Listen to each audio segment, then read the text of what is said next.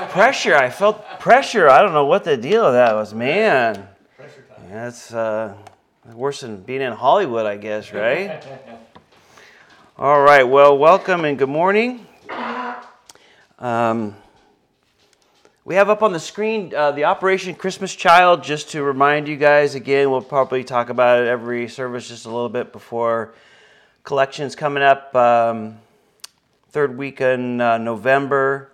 But again, uh, just encourage you guys to. There's a, a link on the website. Um, so you can go right to it. It takes you right to the page. If you have need information, if you want to get boxes, we have shoe boxes. If you want to know more, all the information's there. Or you can. Uh, Annabelle's coordinating it, so if you want to uh, talk to her, you can. And again, remember they're doing this COVID thing. I know uh, some of you are doing that uh, quite a bit is that you know they'll if you want to just send in or if you just want to donate the $25 they'll pack the box. That includes the $9 that they use for the training and the discipleship books and moving it around to where it needs to get. Um, so if that's easier for for you um, then you can use that option as well. But just encouraging you know there's i throw the stats up there and i'll go over them again but you know uh, 26 and a half million children have enrolled in that greatest journey, which is their 12 week discipleship program. That they, once they give the shoe boxes out, they they share the gospel, and then they give them opportunity to you know learn more about Jesus and then come to know Jesus. And it's done great work. You can watch some of the videos on Samaritan's Purse or go to Operation Christmas Child and just watch the videos. Um, we showed one, and we'll show one maybe next week. And again, they're delivered to 170 countries around the world, so it's spread pretty far, and uh, just a great opportunity to, to do that. So I just want to hold that up to you guys, and again, check the website. There's a link to that, and you can um, um, find out all the information there. Amen? Amen? All right, well, if you would open your Bibles to Luke chapter 19, as this morning we're going to be taking care of business. And yes, that BTO song jumps into my mind when I say that. Taking care of business every day, right? Come on, you old guys remember just like me. but that's what our message is titled this morning. And again, we'll uh, pick it up there in about verse 11. So let's go before the Lord in prayer and we'll, we'll start verse 11, chapter 19. Father, as we come before you this morning, Lord, we do hold up the uh, Operation Christmas Child, Lord, uh, first, that you would just do that uh, great work through that. Uh, I know Samaritan's Purse and Franklin Graham and all the thousands of volunteers, Lord, just uh, you know spend a lot of time to to do this, and it's just great to watch the videos and see these children receive presents that they're not in, in well what where we live and what we get and our lifestyles here in this country, uh, you know, may not seem significant, but to a lot of those that just don't have much, and uh, I know watching a few of the videos that uh, Yuri's study, uh, Yuri's sto- story from Honduras, Lord, um, how she was in an orphanage and received one of the boxes, and uh, it was the first thing she had that was really hers, and uh, you know it meant so much, and how it really the Lord you, you really used it, and um, Lord, so we, we're thankful for that, and uh, for all that you want to do in and through that, and we pray that you would just continue to to bless that ministry, Lord, and our part in it as well. And now, Lord, as we turn to your word, we ask that you'd move by your spirit in our hearts and our midst, Lord, that we would draw closer to our Lord and Savior Jesus. And it's in his name we pray. Amen. Amen. Amen. All right, remember, we're slowly, slowly, slowly, slowly getting to the end of the Gospel of Luke. And um, remember, Jesus is heading towards Jerusalem. The triumphal entry, as a matter of fact, We'll talk about that next time. Uh, he'll be going into Jerusalem. I'll, I'll put up our map again, but just so that you might have some continuity from where we've been, you know, we started up in the upper Galilee region, actually a little farther north than what that shows, but um, and then working his way down. Uh, we left off last time with him going through Jericho, now at the bottom of, of the screen there. He went through and he healed uh, blind Bartimaeus. We talked about that. And then last time we talked about Zacchaeus, the chief tax collector for that region, and how he came to know uh, Jesus and came to know the Lord. And we've been talking about, uh, about the work that the Lord did in his life as well. And uh, again, two great studies. If you missed them, they're online, uh, YouTube and Facebook and everything. I encourage you to, um, to, to check out those because there's some important lessons in there. And then um, verse 10 of Luke chapter 19, uh, we finished off with this last time, and it says, For the Son of Man has come to seek and to save that which was lost. And we left off with talking about, you know, the plan of salvation for everyone. Now, I, that's important, and I read that again because as we get into verse 11, it, it, it, you know we'll see this transition here but it's it's I think it's it's linked to what he just said here in verse 10 so verse 11 says now as they heard these things he spoke another parable because he was near Jerusalem and because they thought the kingdom of God would appear immediately so so again as he's walking from Jerusalem I mean from Jericho to Jerusalem and here's a a little more typographical map maybe and and uh, you know maybe that gives you some sense. So he's, he's getting from remember it's only 15 miles from jerusalem to jericho but you're climbing about 3500 feet roughly you know. So it's kind of an uphill climb because you know jericho's a very low city kind of low like not quite as low as the dead sea but it's low and then you have to kind of go up it's below sea level actually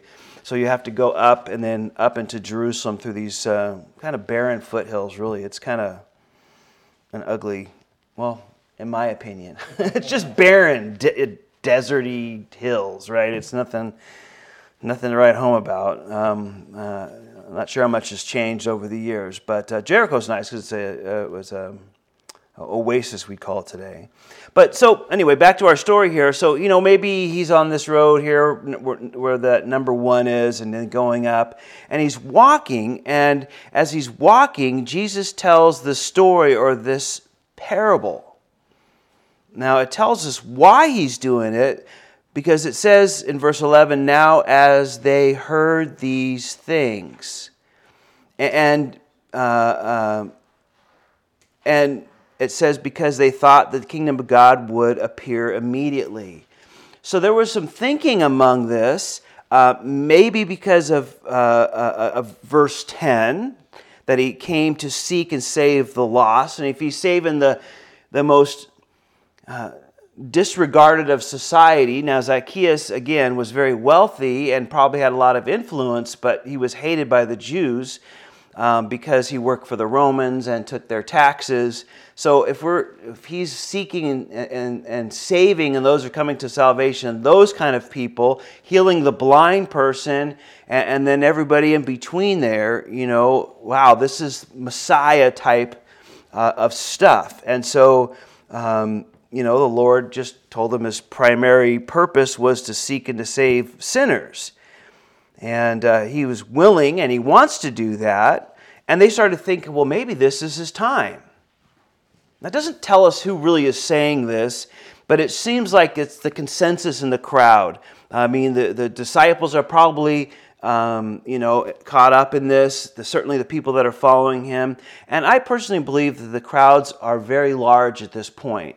Um, uh, a lot of people are heading to Passover anyway because it is uh, one of the holidays that they would go. As a matter of fact, if they could go to any holidays, typically of the three they were supposed to go to, they would go to at least Passover. So you still have all the crowds that are that are going to go to the Passover anyway, and it seems like a lot of them had attached themselves to these crowds with Jesus, or there were certainly a lot of crowds there uh, going in there. And, and maybe again they just kind of got up in the fervor of it, just thinking about this is his time. He's going to rule. You know, miracles are happening, great things are happening. Uh, the Romans are going, and, and man, we're going to have our own nation back again.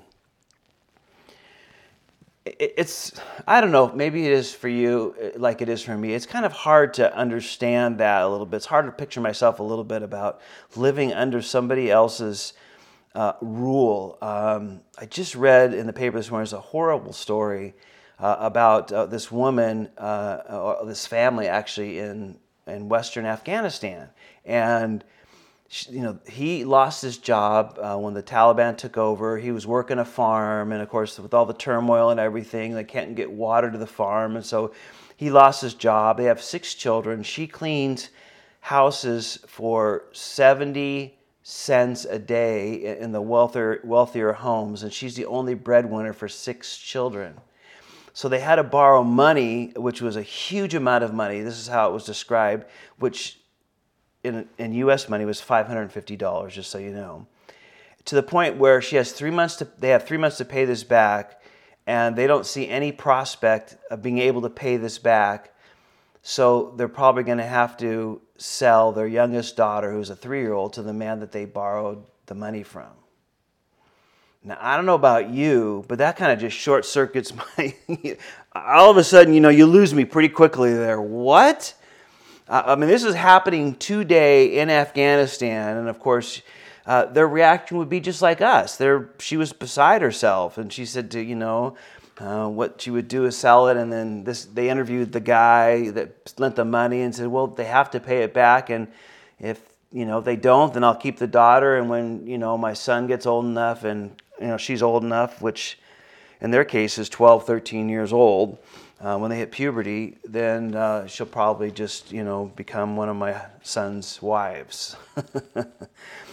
so, uh, you know, when you start reading those things at short circuits, when I start thinking about being under the rule of another, um, you know, power, we, we have zero freedom. Now, our freedoms are being limited as Christians, and they're, boy, if you're following any of that, you know, they're, they're shrinking down, but it's still quite, quite a bit uh, away from, you know, what people living under some oppression are like. And so to think of breaking free of that, I imagine causes a lot of excitement.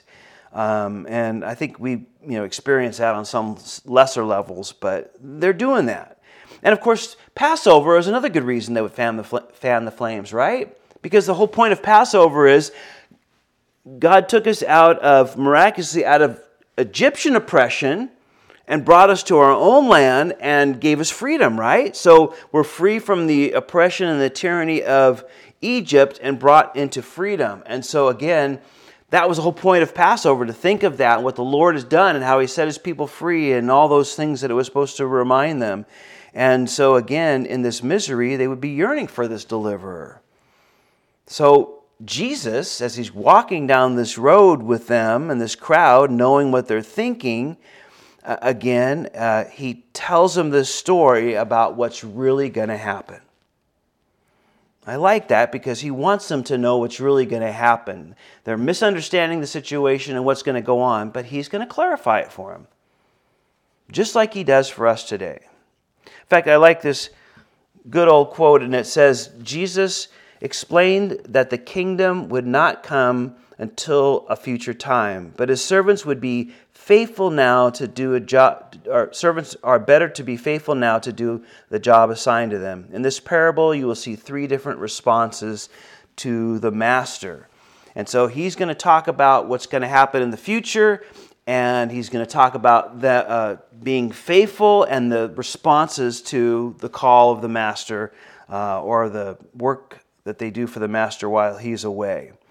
And now, again, um, there's three different types of people we'll see here. As it says here there's the super faithful there's the less faithful and then there's the unfaithful. Now um, this is as we get into this this is, might even look at your title of your bible right there. If you look up it says the parable of the minas because it's going to deal with this m- money uh, uh, called a mina. Uh, a lot of times your bible will reference the, this to the matthew 25 to the parable of the talents um, and it sounds familiar to that parable of the talents, but this actually is different, and they have actually different application. There's some similarities, but there's different application here. So, just so you know, um, it might sound familiar because Jesus is going to be talking about this again in the future, but with a different application in the, the parable of the talents. And so, if you see that, uh, know that it is actually something that is a different story, has a different meaning to it. Um, uh, so verse 12 is so he knows this what's going on. They're excited for him. They're, they're you know they're wondering what's going to happen and he tells them this parable of the story. Verse 12 he says therefore he said a certain nobleman went into a far country to receive for himself a kingdom and to return. So he called ten of his servants delivered to them ten minas and said to them do business till i come now, I like the way that King James puts it.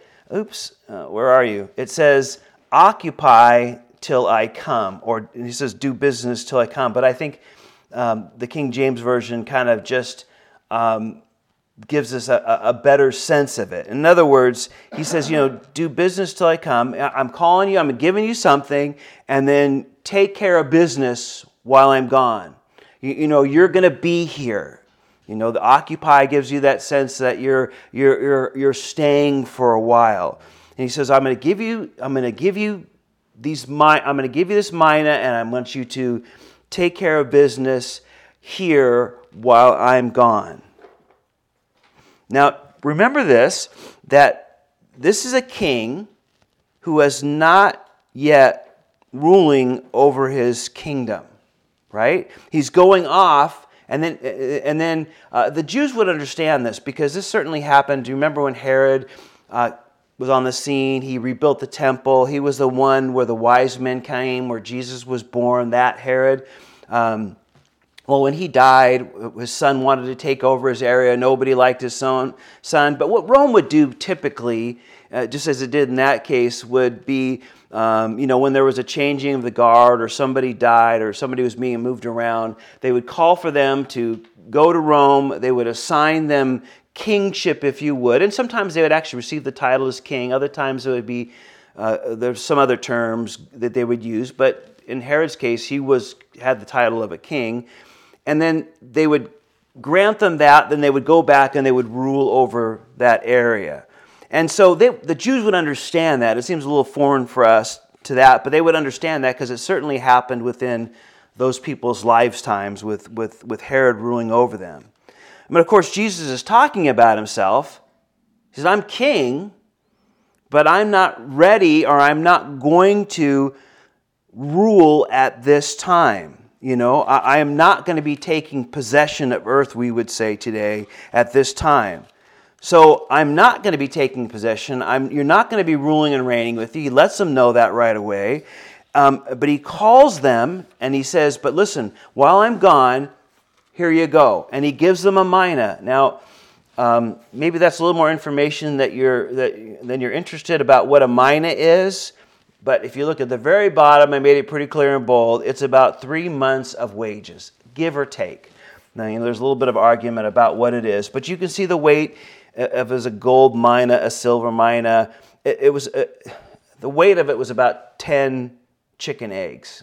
That, that gives you any sense. I don't know. We pick up a dozen eggs. That's about what a mina weighed, Okay, but how do you know? I, I don't know. You know, sometimes I go a little too far on these things. But the bottom line is, it was worth about three months. So just think about you know a quarter of your paycheck uh, of what you make a year, you got, uh, you know, he gave to them. So it's, it's not a huge amount of money. Um, and uh, again, uh, a mina, you know, comes from that eeny, miny, mighty mo. No, I was kidding. Eeny, meeny, mo. That's from my, no, I was kidding.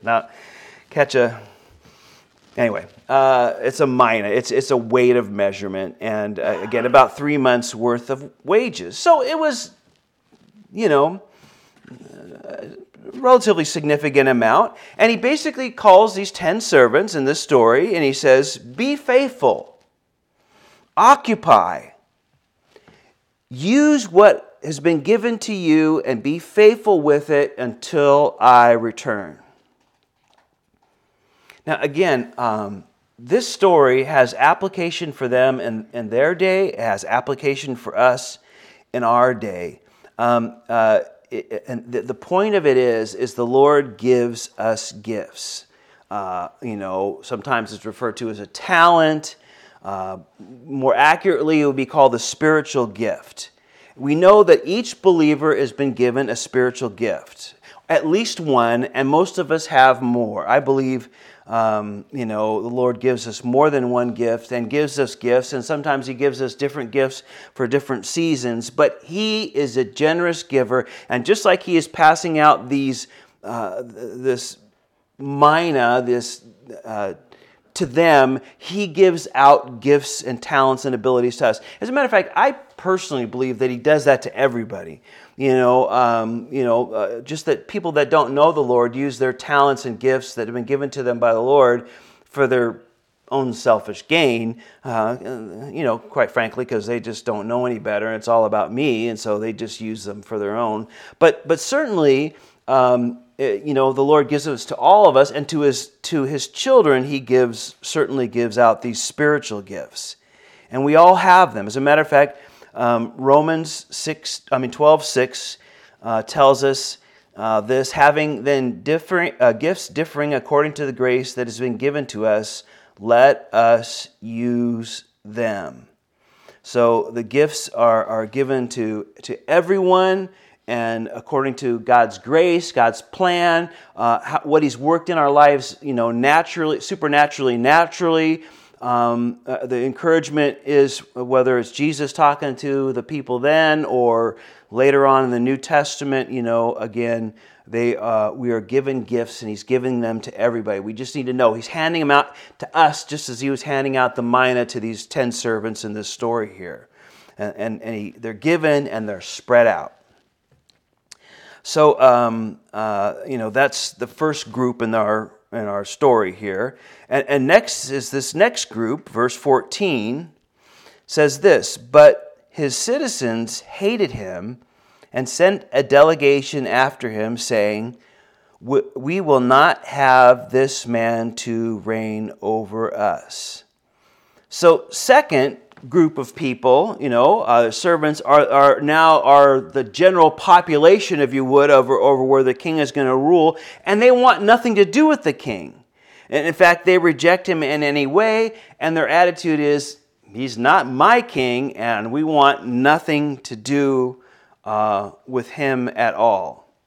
And, um, you know, it's just like that today. There are those, you know, many people that just want nothing to do with Jesus and nothing, and, uh, you know some of them just kind of have a you know uh, you know I just don't care anything about it, and there's other people and you know as you move to that spectrum that just hate the whole idea of Christianity, and of course that that ball is rolling now. Um, you know, uh, getting bigger and bigger. Uh, certainly, uh, but whether they just, just don't have an opinion, but Jesus has no part of their life, or, or, they, or they're at this end of the spectrum where they hate him, they're just rejecting him. They don't want anything to do with him. They certainly don't want him to be uh, uh, his, their king.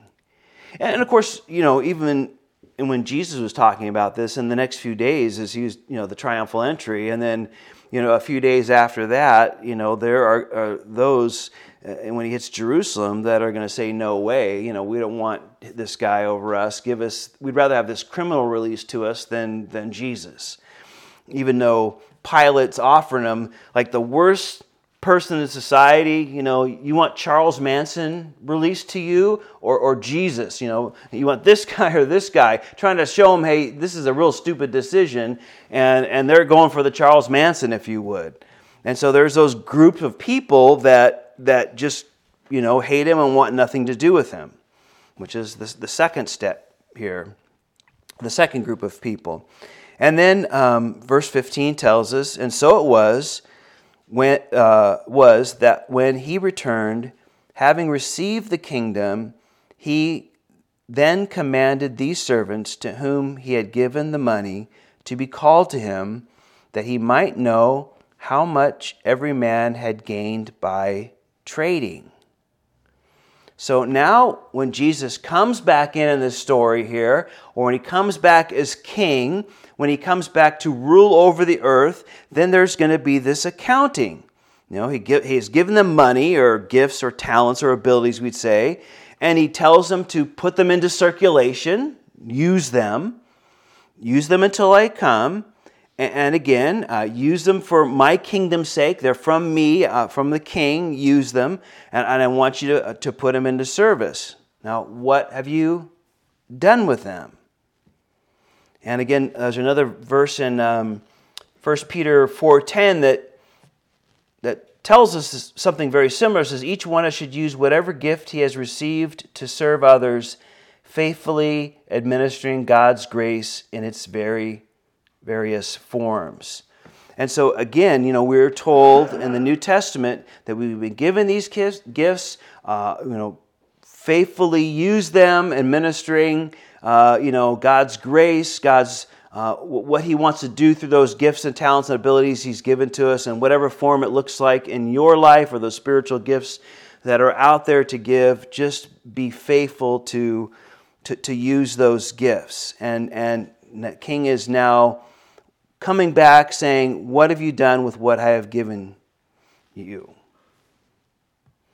Now, remember, I don't know about you, but if I was the king and I was coming back, the first people I would deal with wouldn't be my people. I would be dealing with those people that hated me and didn't want me around or do anything. I would be zapping them off into Never Never Land or whatever. You know, I'd be dealing with those that hated me and wanted nothing to do with me first and dealing with them and getting rid of those. And then, you know, man, let's take care of those bad apples first and then I'll, you know, deal with, you know, my people, you know, later after all that's gone away with. But that's not what the Lord does. You know, he always takes care, he always deals with his people and uh, and us first. That's why it seems sometimes as a Christian, you know, it's like you can't get away with anything. You know, people. Uh, again, I was just reading not too long in the paper about you know kids in school. Um, uh, you know, now the, the, there's newer apps on the phone. Not that this comes at any surprise to anybody that's in school, probably, but that tells them how to cheat on exams. And you literally have your phone there, and it has these apps that you know you can get all the answers, right? And you're there and you have them there. And, and, and, you know, so you could be the kid that, you know, you know, know the Lord, and, and, and then one time you just decide to Google something during a test, and, and out of all the people that have been cheating for the whole semester or whatever, you're the one that gets caught. What are you doing with your phone there, Dylan? Uh, uh, uh, uh principals off or whatever, detention, whatever they do now, F on the paper, right? And you think, man, there's these guys doing it all day, every day, and I do it one time, and you know, not that bad because you're His. He deals with us first. Uh, and that's true with just with anything. You know, you think, man, I, they get away with everything. They get away with murder. I, I'm the person that gets pulled over. I'm the person that you know this gets bad on. I make you know it's because he loves us. We're his. He worries about us. He thinks about us. He loves us. He takes care of us. Those other ones aren't his, and, you know, there's going to be accounting for all of what they do, but just like here, he takes care of his, deals with his servants first. And so he calls them up. And verse 16 says, And then he says to them, I'm sorry, for, they came to, uh, for, I'm sorry, then came the first saying, Master, a young, uh, your mina has earned me 10 minas. And then he said to him, Well done, good servant, because you were faithful in a very little have authority over ten cities. And the second came, saying, Master, you gave me a, your mina has earned me five minas. Likewise, he said to him, You uh, also be over five cities. And then verse 20, and then another came, saying, Master, there, uh, here is your mina which I have kept put away in this handkerchief. For I feared you because you are an austere man, and you collect what you do, did not deposit, and you reap what you did not sow. So he calls in th- uh, the three of them, and, and the first one says, You know, you're one, I made 10 more. Great job. Another one, your one that you gave me, made five more. Great. Calls in another one, here it is back, the one you gave me. I mean, just what it was. I buried it in the dirt, basically. I stuck it in my sock drawer in the very back, you know, to keep it safe. And now I'm just giving it back to you. Um, somebody put it this way, um, to illustrate it this way, and I, I thought it was a, a, a good illustration, so I'll, I'll steal it. But it says it, it would be like if you had 10 cars to sell. and you had these 10 cars, and uh, so you hired 10 guy, cars to. Uh, 10 guys to, to, to sell your 10 cars. You gave them each a car, and here's each one of you make the most money you possibly can off each car that you sell. And he comes back a month later, and the first guy did not not only did he not sell the car, but he drove it around and he used it and he put mileage on it and he got in a couple of fender benders and he kind of just, you know, pulls the car back up and now it's worth a lot less than when he first got it because he, you know, he didn't do anything with it. He just used it and absolutely did nothing with what he was given. And the second guy um, went out and he sold his uh, car for a tidy profit and he turned it over to uh, uh, the master. And then the third guy, well, what he did is, with the first hour, he, he sold a, a car. And, and, then with that money, he bought two or three more cars. And, then he sold that. And after that, he bought uh, another handful of cars. And by the time you know, the, uh, the, master, uh, the, the owner of the cars came back. You know, he had uh, established a Ferrari dealership and handed, handed the, the, guys the key to the, to the Ferrari dealership and said, It's all yours, boss. Thanks for the opportunity. This is what I did with what you gave me. okay? So, I, I mean, maybe that helps us to, to picture it a little bit more here. I mean, you see what these servants did. Um, and uh, uh, it's easy to see.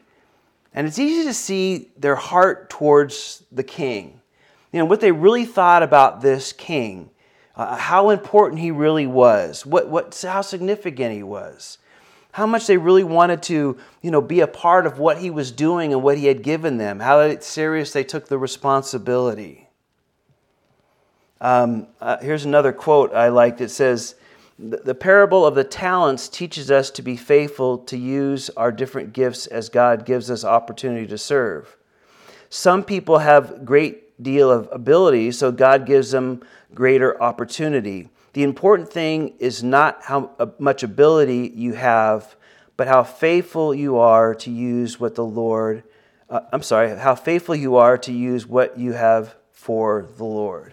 And so, and again, and he referred to it as talents, but it's the, the minas you got here, but it's the same idea. It's like, okay, you know, he gives us different opportunities to serve and he gives us different abilities. And, you know, some may have more opportunities and different abilities, but we all have been given something. And, and, the, and, and how we're rewarded or what the, the master looks at is how faithful we are with what we have been given. And uh, again, um, the, the, the, first one had been faithful and, and got a thousand percent return, right? One into ten. Second person made 500%, one into five, right? The third person didn't do anything with it as entrusted with. And again, what was his reason? He goes, uh, uh, you know, well, because you collect, I feared you, verse 21, right? Because you're kind of an austere man. You collect what you did not deposit and you reap where you don't sow. And his reason in his own mind for not doing anything with what's been given to him is because he had really the wrong concept of the Lord. You know, he, he, thought, he, he thought of, of the master, of Jesus, being like this. And, and that's not a, a foreign thing even today. You know, I find in the church a lot of people tend to represent uh, uh, that kind of, of thinking in the church. Because, and this is how it typically goes down in our day, you know, as though, you know, something will go on in the church and they'll, you know, there'll be something they'll see, there's some sort of need or some sort of, um, you know, part of the ministry that could be, you know, started or done better or needed help in or something to do and around uh, you know the church and the and the various ministries to do with the church. And they and they and they see that they hear that it's presented to them it might even be told to them and, and, and instantly their mind just thinks, well, somebody else is going to take care of it. Well, somebody else is going to do what needs to be done. Somebody else is going to give uh, to fill in that gap right there. You know, somebody else is going to, there, there's, there's, you know, in the church, somebody's going to take care of it. And instantly they kind of in their own mind think, yeah, somebody's going to take care of it. And they don't necessarily think it's directly, but it's just not me.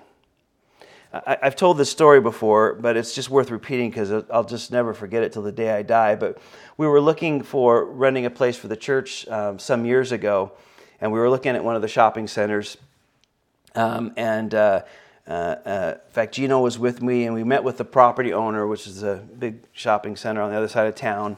And there was already a church in another spot, and there was another opening, and so we met this person that owned a property um, over in Santa Cruz at Denny's, as a matter of fact. You know where that is off Ocean. And um, so, you know, we got there, we sat down, and we started talking about it. And because I, I, you know, we didn't know, he wanted to meet before we talked about any terms, so I didn't even know where we were walking into. And so he starts talking, and we charge this much. And I go, well, that's just, that's just too much. We can't really afford that. And and he says, "Well, I, what I can do is uh, everybody pays the same, but you know I can give you six or eight months without paying anything, and that's that's how I kind of work in a little discount or something like that." And then you know we kind of worked some numbers, and he showed me this numbers, and he said, "You know, okay, so it's about." You know, I forgot what it was, ten thousand to move in or something like that, which isn't a huge amount of money necessarily, but for us it was an insurmountable amount of money, right? And you know, are looking at your 10,000 and we're like, okay, how can we get out of this meeting pretty quickly? you know, because it's just, you know, he, he just wants too much. And, and we didn't, but we didn't know. And then, and then I, I just finally said to him, very, quite frankly, you know, we just, we just we don't have this kind of resources and we don't he goes oh he goes just do what happens at my church which was kind of a surprise that the guy was even a believer but he goes at my church he goes you know they, the church just tells them they need $10000 he goes there's always some old lady that'll raise her hand and say yeah no problem i'll give the money He's just just do that and he was dead serious and i was thinking to myself i said you cheap no good rotten whatever you got property all over this county. And he was an attorney. I don't even know if he's still alive now, but he was an attorney. And he had commercial property. You know, it's one thing to have residential property, kind of lower investment, but we start getting commercial property. That's, you know, you're talking millions of dollars, right? And I'm thinking, you cheap you, you, would you would have some poor little old lady give whatever you know and maybe she's a well off old lady but and you're going to keep your millions uh, you know and i just thought to myself, you know, that's, but that's kind of the heart of some of the people. You know, I see a need, I see what's going on, the Lord reveals it to me, but it's just not me. And, again, um, uh, listen, if you hear something, if you see something, and, and, and, you know, all of a sudden, you know, there's this, you know, speaking to you. Help, do this. You know, serve the Holy Spirit. This Holy Spirit speaking to you. Don't think, oh, they'll take care of it. I know somebody else in the church will do it. And there's there, has got to be somebody that's going to pick up the slack over here, or help out there, or give that, or do this. You know, it, it's it's it's all of us.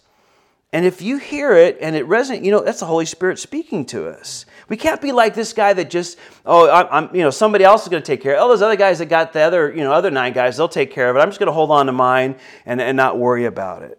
And again, um, and sometimes, okay, of course, you know, we worry about failure or fear, what other might, might people might say or do. Um, you know, sometimes the Lord wants to use us in a mighty way. And you think, man, I, I, can't really talk, or I can't really share the faith, or you know, what would I do if I, you know, taught a bunch of second graders, or you know, how would I deal with this situation? And sometimes that's another thing that you know that that causes us not to serve or use the talents is we're fearful. We're worried about what people might think or how we might mess up. And we can't allow that to, to come into to being. We can't allow selfishness and we can't allow what others think or fear of failure or fear of making fun of or people saying something about us stop us from using the gifts and the abilities and, and that, uh, what, what the Lord has given to us.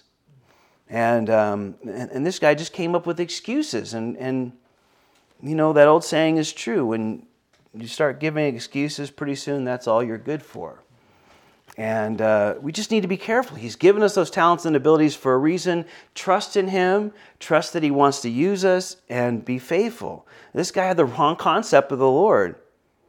And, and even Jesus responded, or the Lord responded in verse 22 and says, And He said to him, Well, out of your own mouth I will judge you, you wicked servant. You knew that I was an uh, austere man, collecting what I did not deposit and reaping what I did not sow. Why then did you not put the money in the bank, that at my coming I might have collected it with interest? So basically, you know, in the story, the, the Lord responds and said, If you really think this about me, if this is the way you really think I am and who I am and how I act, then why didn't you do something about it? If you thought I was this hard man that was a taskmaster and was demanding this and that, then, then at least you, then you, that should have motivated you, if that's really how you think of me, that should have motivated you to at least do something, which was put it in the bank. Even if you earned 1% interest or whatever they give out now, I don't know, it was half percent or something, it's like nothing, right? Um, Boy, do you guys remember when you used to give out 10 and 12% at the bank? remember those days? Yeah, I remember my great aunts and stuff, and they were going, oh, I'm switching to Home Savings, which was a bank down in Southern California, because they're giving out tw- uh, 12% on their T bills. I think that's what they used to call them, and I, that's kind of funny.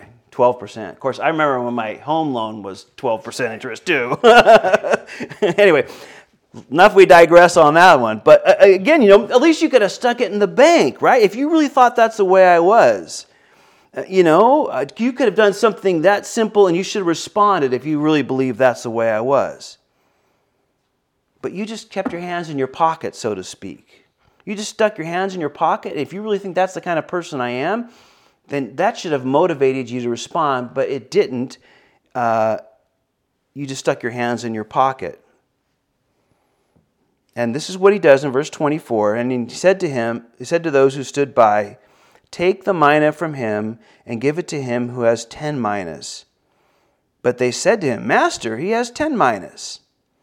For I say to you that everyone who has, has been, uh, everyone who has, who has will be given, and from him who does not have, even what he has will be taken away from him. So he puts it this way, and I, I, I kind of like the way, um, you know, I'm going through Mark in my daily devotional, and Mark 4.24 says this. He says, Consider caref- uh, carefully what you hear, he continued. With the measure you use, it will be measured to you and even more. It's, it's something similar to that. Basically, can I put it this way? Maybe I should just you know, give you a, a, a, an interpretation of this. The more you give away, the more you get. That, that's the thing, is like, well, wait a minute. Uh, you're taking this one and, and you're giving to the guy, he's already got 10. And you're going to give him even more? Because if you're like, wait a minute, he's already got more. I mean, at least, you know, why are you giving it to him? Because Jesus basically said here in Matthew 24, and he'll say it in a number of places, and he's saying it certainly in this story, is the more you give away, the more you get. Now, that works very contrary to our natural way of thinking.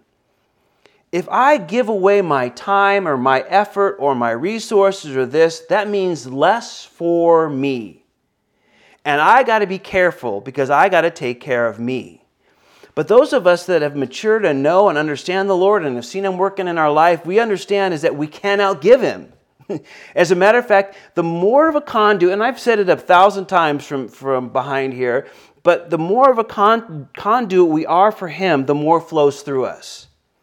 You, you know, uh, again, you know, the more we're, we're open to you and we use the gifts and talents and resources and all those things, and it, it's, it's, it's, it's a whole bunch you know, the more that we use those and put them into use, and the more that he, he gives us opportunity, and the more we put them in use, the more just flows through us. He'll just use you as, as that kind of a conduit. And the more we give away, the more that we get. And that's the supernatural, natural way the Lord deals with people. But again, it goes against our self interest because typically, you know, we're always worried about number one. And I got to think about myself and I got to think of myself first and I got to protect myself first and I got to worry about myself. And, you know, again, that's the natural thinking. We go back to that. And, and you know, there's a, a lot of fear and that comes with that. And, and Jesus is just saying, listen, that's just not how it works with me. You know, I'm going to keep pouring into the ones who desire to be used by me. And I want that to be all my servants. And I'm not forcing anybody to do anything. I'm not. But the privilege is waiting to those who want to be used by the Lord. That's what he's saying here. And again, most of us know what it's like to be used by the Lord, don't we? And isn't it an amazing thing when you when you look back and, and something the Lord just used you and whatever it is, maybe to share the gospel or to help somebody out in some way, or you know, you stepped out in faith in a certain way and you did this or you gave that or you spent time into this or you invested in this or this or that, and, and you look back and you go, man, that was just awesome to be used by the Lord. And we all kind of know uh, uh, what that's like, you know, as we've walked with the Lord for a while. And, and, and isn't that something we want to experience more and more? And, and again, we can't be those that get, you know, that get lost on comparing ourselves with anybody else either. Because that's some of the other things, you know, because, you know, the Lord gives certain gifts here and uses people in a certain way there. And, you know, uh, you know, He gives us opportunities and gives us gifts as it sees fit for where we are or who we are or the talents and abilities He's given to us. And again, don't, don't think of somebody's gift as necessarily greater than anybody else's, or this opportunity is greater than the opportunities I've been given, or this is more valuable than you know this than uh, you know. Don't don't think in those terms. You, you got to put that away because you know in, in our society everything's kind of a competition, especially with guys. Is you know it's it's, it's this big competition, and you got to stick up with the competition and you know well they got this and they got this and sometimes we get all mad or upset and why does this happen to them and this and not us? And listen we, we got to get rid of all that thinking. He just wants us to be faithful what he's given to us. And and whatever level that is and whatever opportunities might lie within that gifts and abilities and talents and resources and, and, and things he's given to us just be faithful with those. Don't make it any bigger than that. I just want to be faithful to what's been given to me. And that kind of vessel, he pours more and more and more into. And what's better in this world than that? Than the Lord pouring more and more and more into our hearts, into our lives. And, and, and, and you know, we, we just want to be faithful in that. Now, remember, this was the, the servant that wasn't faithful all and was taken away from him. And I, I believe this has application, uh, not, not in his salvation, but his application to his rewards that's spoken about in 1 Corinthians 5.10. Um, 2 Corinthians 5.10, I'm sorry. Um, and it says this, because we all must stand before Christ to be judged. Each of us will receive what we should get good or bad, for the things we did in the earthly body. Now, that's a New Century version, but I like the way it reads because it just kind of makes it pretty clear to what we're, what we're saying here. All of us as believers are going to stand before Jesus, and there's going to be rewards given out for our faithfulness, and I believe many other things as well.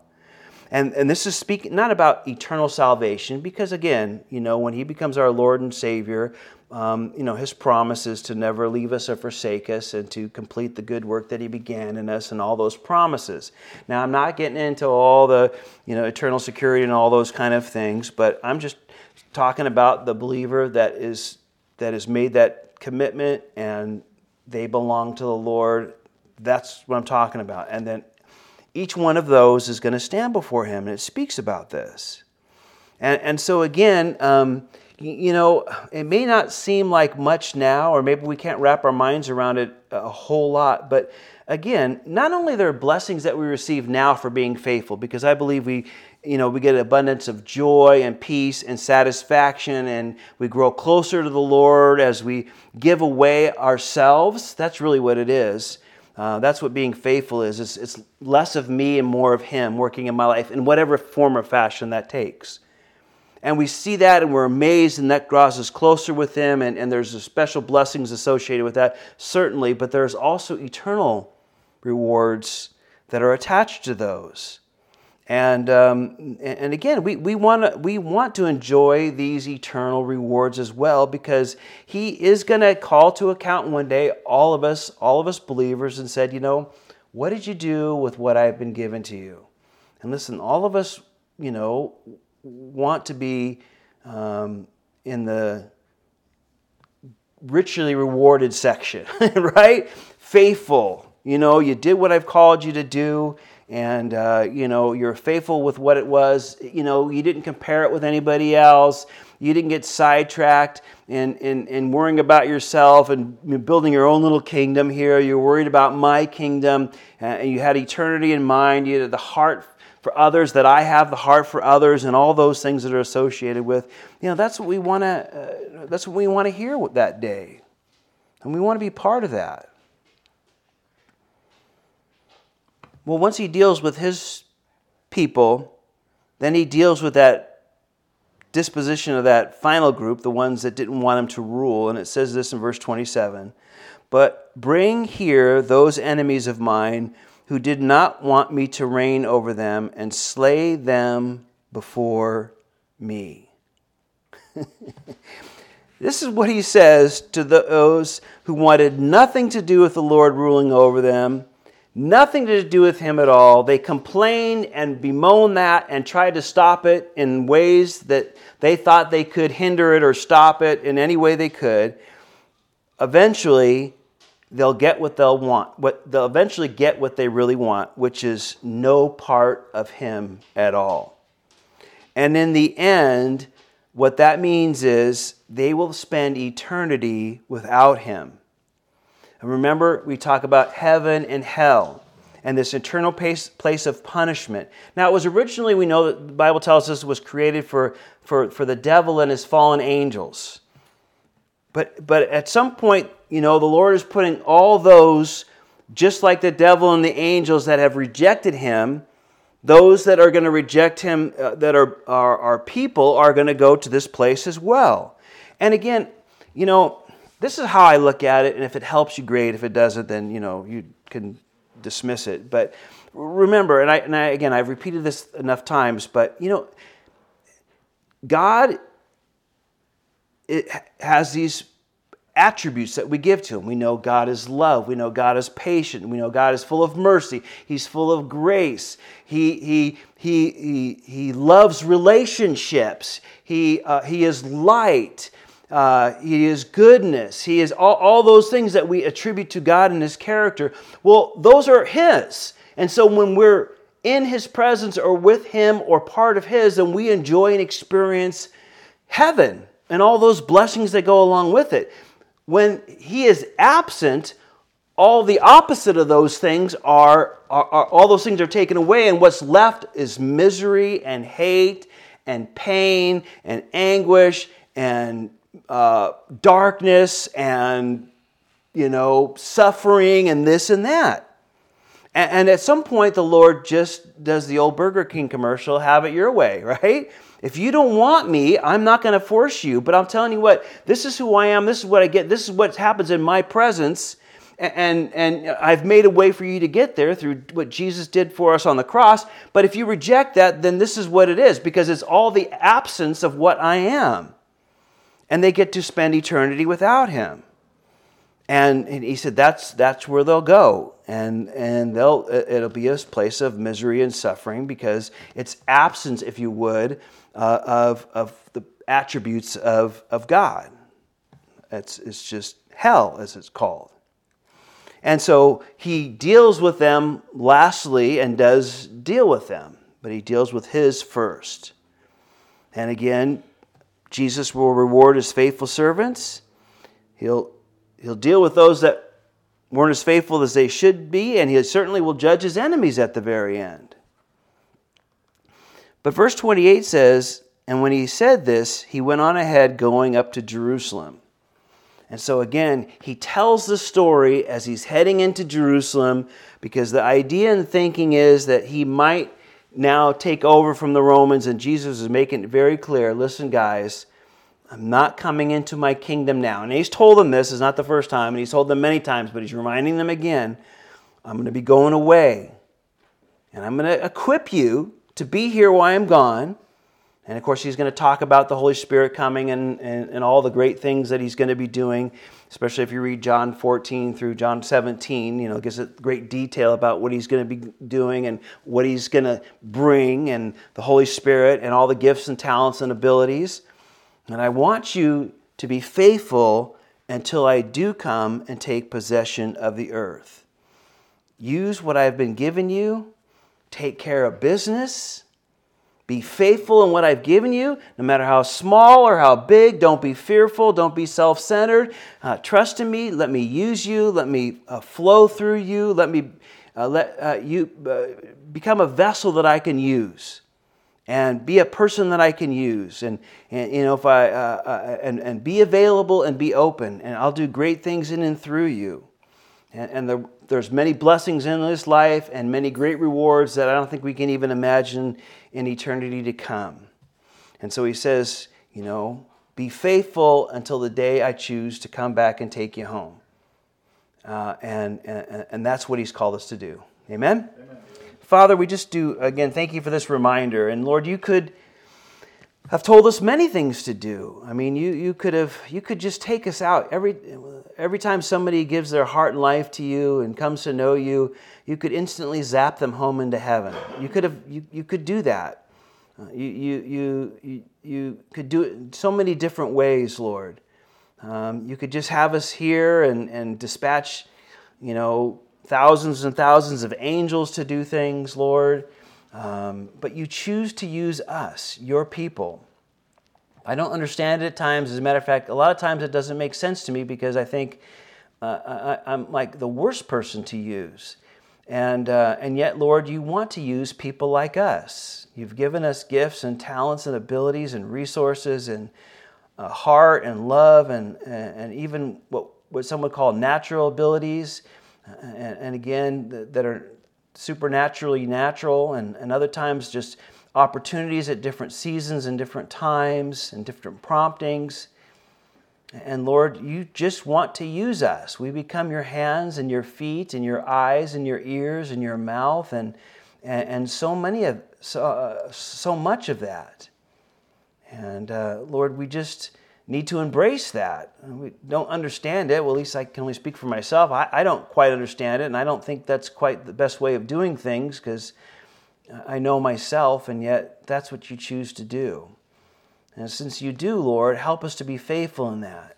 Just to receive that, to be faithful, and, and to look outside of self and not to get bogged down in, in self. It's just so easy to do, and, and no matter what season of life we find ourselves in. Uh, very young, very old, very busy, very unbusy, very this, that, or whatever. Uh, you want to use us where we are and uh, what's going on now. And you continue to pour out things into our lives, and we just want to be those open and useful vessels, Lord. Help us never to have the wrong heart about you, where we think that, you know, um, some lightning bolt's going to hit us because we didn't do this or that. Uh, and if we think that way, I guess it should motivate us to, to, to action, but that doesn't seem to do that. It seems to be more of an excuse. But Lord, help us to be those people that just, you know, want to be used by, uh, want to and desire to receive those gifts and talents and just do it by faith, Lord. Trust you. Just trust you. And Lord, great things will happen in and through our lives. And so we ask that you would continue to work great things through our hearts and through our midst, for we ask this in Jesus' name, amen. Amen. All right, you guys, may the Lord bless you and have a